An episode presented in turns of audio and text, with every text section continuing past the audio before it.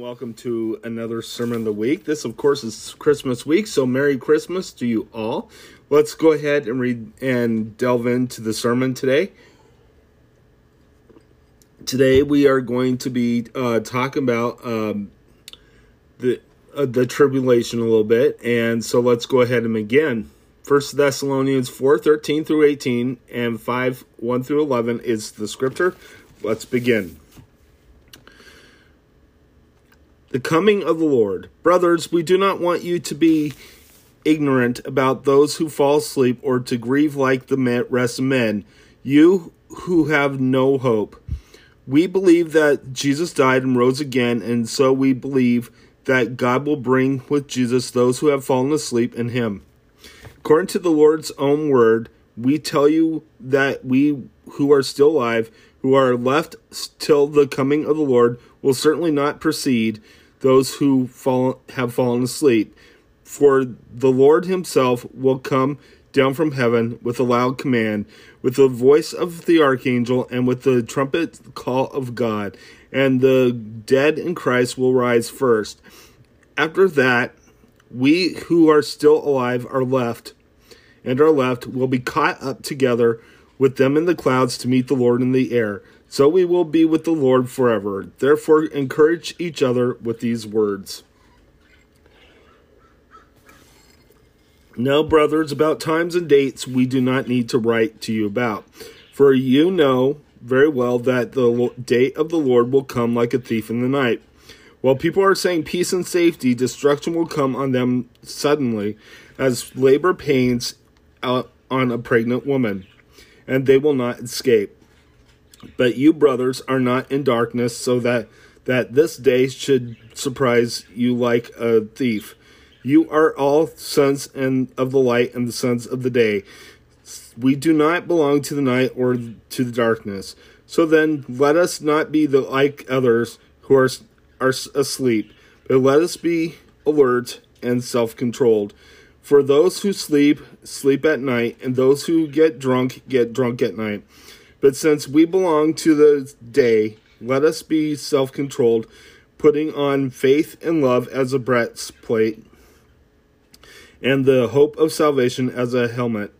For God did not appoint us to suffer wrath, but to receive salvation through our Lord Jesus Christ. He died for us so that whether we are awake or asleep, we may live together with him. Therefore, encourage one another and build each other up, just as as in fact you are doing.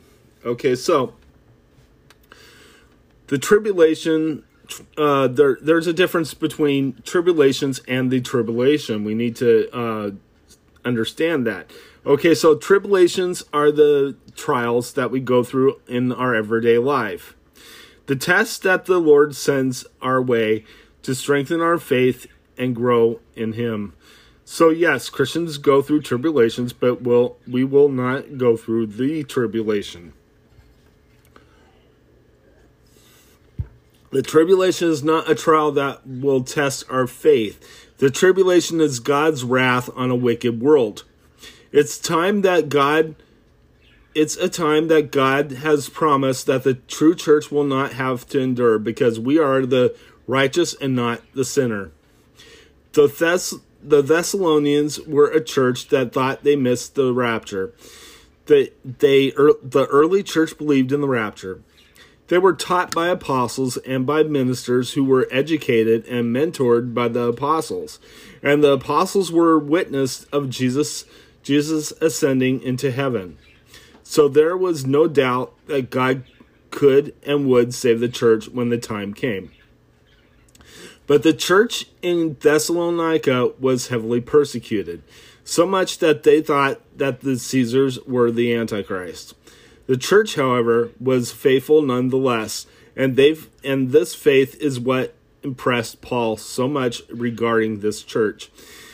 To encourage the church in Thessalonica, Paul sends these letters of encouragement and praise them for standing firm during their persecution.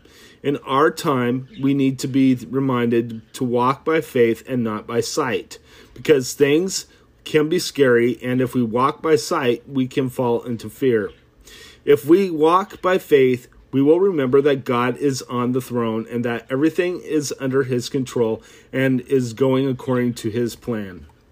Now, remember our world history. This is not the first time we've been in a world, this world has faced a pandemic. Okay? So that doesn't mean that we're in the tribulation because back in those days, in the past, they weren't in the tribulation either. And and so we need to remember that God has a plan and we need to put on our faith in him and his promises no matter what we see and hear. The scriptures say the church will be with the Lord Jesus when the tribulation starts.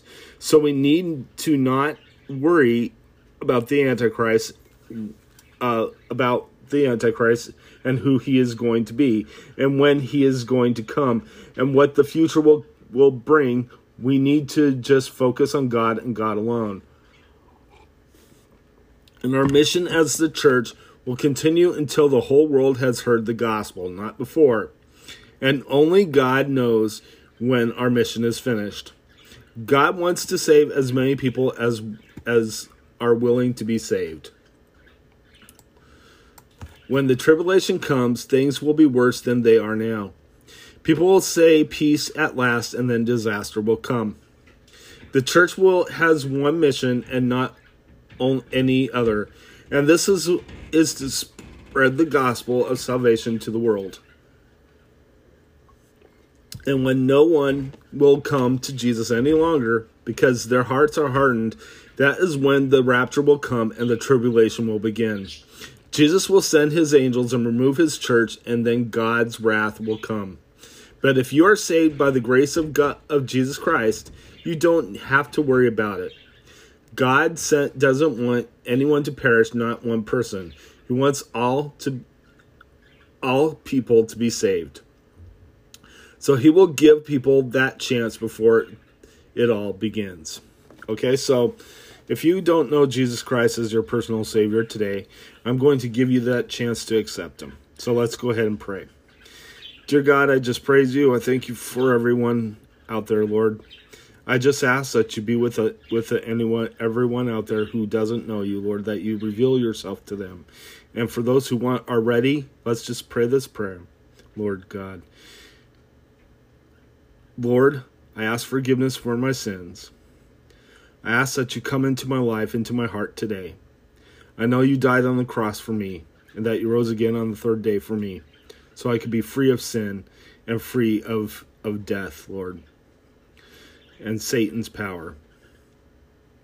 I pray that you be the Lord of my life, that you rule over my heart, Lord God.